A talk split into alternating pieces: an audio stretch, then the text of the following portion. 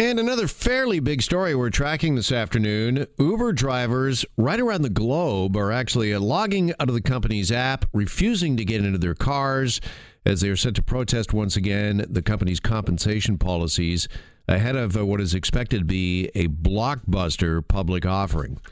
Now, strikes are scheduled for major U.S. cities throughout the day today, as well as parts of the U.K., Australia, and South America.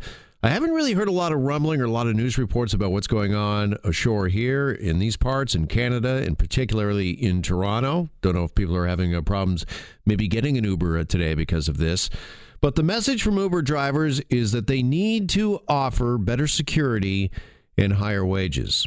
This all as Uber is expected to go public on Friday on the New York Stock Exchange, and they're thinking the IPO could raise roughly, how about this, $10 billion for Uber. For more on this, we're joined now by employment lawyer Lior Samfiru. He joins us on Global News Radio, 640 Toronto. Lior, good afternoon. How are you, sir? Good afternoon, Jeff. Great to be with you. Appreciate you joining us. First off, what do you make? Do you think that these drivers have a convincing argument when it comes to compensation and wages and trying to tie it to this splashy IPO that's set to debut tomorrow? As I mentioned, estimates are worth $10 billion. Is that a convincing argument for employees?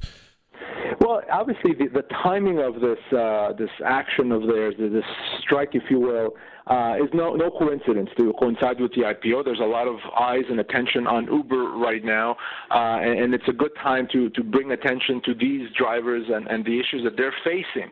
But strictly speaking, from an entitlement standpoint, yes, of course these individuals have rights. So they have rights to be paid fairly, to not have the terms of their arrangement with Uber changed, to be compensated based on an agreed-upon metrics, rather than one that gets changed all the time. The problem is they cannot have these rights actually enforced unless they're declared employees. And there is a wide process going through in the States and in Canada that I'm actually involved in to have these individuals declared as employees. But until that happens, they're going to be at the mercy of Uber, and they're going to be dependent on Uber agreeing voluntarily to do better for them, whereas if they are employees, the law comes in, and the law says you have to treat these people in a certain way, you have to pay them a certain amount, and Uber doesn't have a choice in that situation. Okay, is that something that Uber, are they actively resisting? They don't want to go down that road and have quote-unquote employees? Absolutely. They've been fighting tooth and nail to try to avoid this.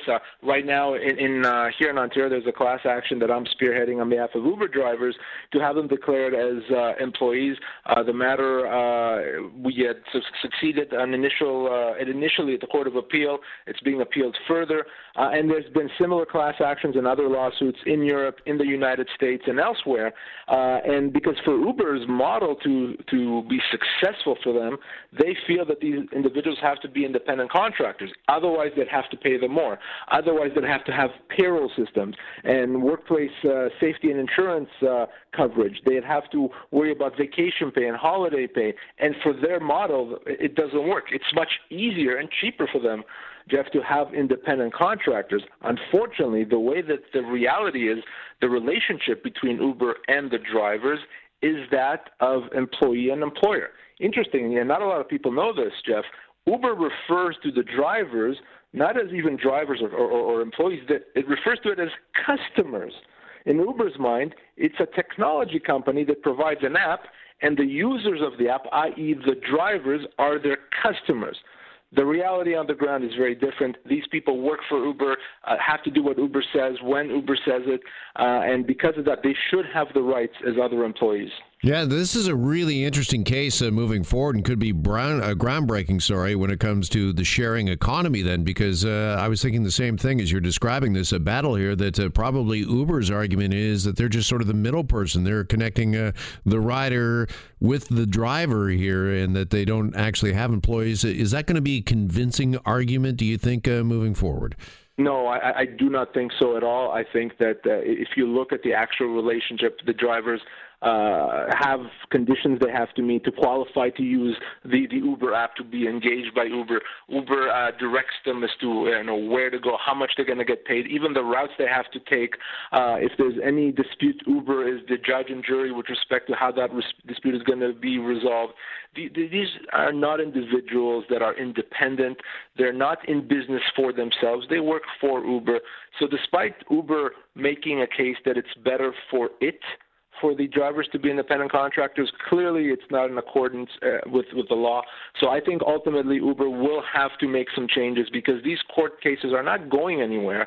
And I think it wanted to have this IPO before these court decisions are heard, because once a formal and final declaration is made that Uber is an employer and these people are drivers, it's going to have to change its businesses in a significant way, both Uber, by the way, and Lyft and other companies. And I'm not surprised that they want to get this IPO done now while they're still operating in the same way. Okay, that's interesting, because I know you're obviously not a financial expert, a business person or a stock person, but I was wondering whether or not your argument is that Uber could change significantly from what they are today once this works its way through the courtroom. So if you're buying in on tomorrow's IPO, you might be buying something that might not be the same thing down the road. I have no idea what this will do to Uber's operations, its stock value. My feeling is, if I'm right, and these individuals are employees, and the courts will ultimately declare them to be employees, as I expect that they would, Uber's going to have to change how it operates. And what this means to its business operations is beyond me to say, but there's going to have to be some reckoning happening with the reality that the laws do apply to Uber. How tough is it when we're talking about independent contractors, these drivers, in order for them to organize? Because obviously there's a strength in numbers, and when you've got a united voice, and I'm thinking just not scattered, quote-unquote, independent contractors or drivers throughout the city of Toronto, but we're talking about Uber operating in a lot of different countries around the world. How tough is it if they've all got these grievances that they're not really connected or united? It is actually, if a union was inclined to take this on, it would be not difficult for them to organize and become part of a union. And here's the interesting thing, not a lot of people realize this. For them to become unionized, organized in that sense, they don't even have to be employees. In Ontario, at least, under our laws, even if you're what we call a dependent contractor, you can become organized and unionized, which means you're not quite an employee, you're not quite an independent contractor, you're somewhere in between. You can still organize. So these individuals, if they were so inclined, if there's a union that was inclined to take on their cause, could become part of a union and advocate together, and then obviously have more leverage and power to advocate for better conditions for themselves. I think that is going to happen. We've heard some rumblings with other companies, not necessarily Uber, but I think it was Lyft or one of the other gig economy companies that are facing those types of proceedings right now.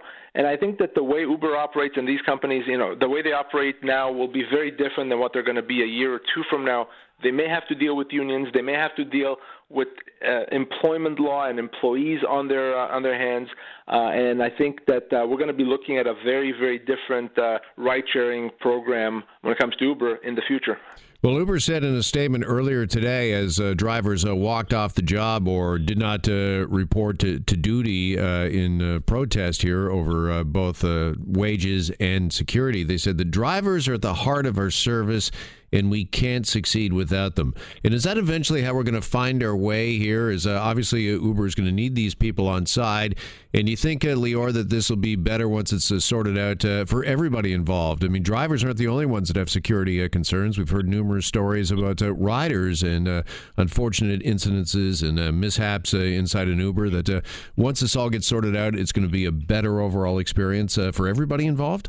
Well, make no mistake about it, Jeff. There are more Uber drivers, or more people wanting to work for Uber than Uber can actually have drivers. So Uber would love for these people to kind of get their protests out of the way and continue working under current arrangement. And if they don't want to continue working, they'll find other people. The only way I should say, that this actually becomes better, that Uber is forced to make things better for its drivers and then hopefully make it better for the general public using the service.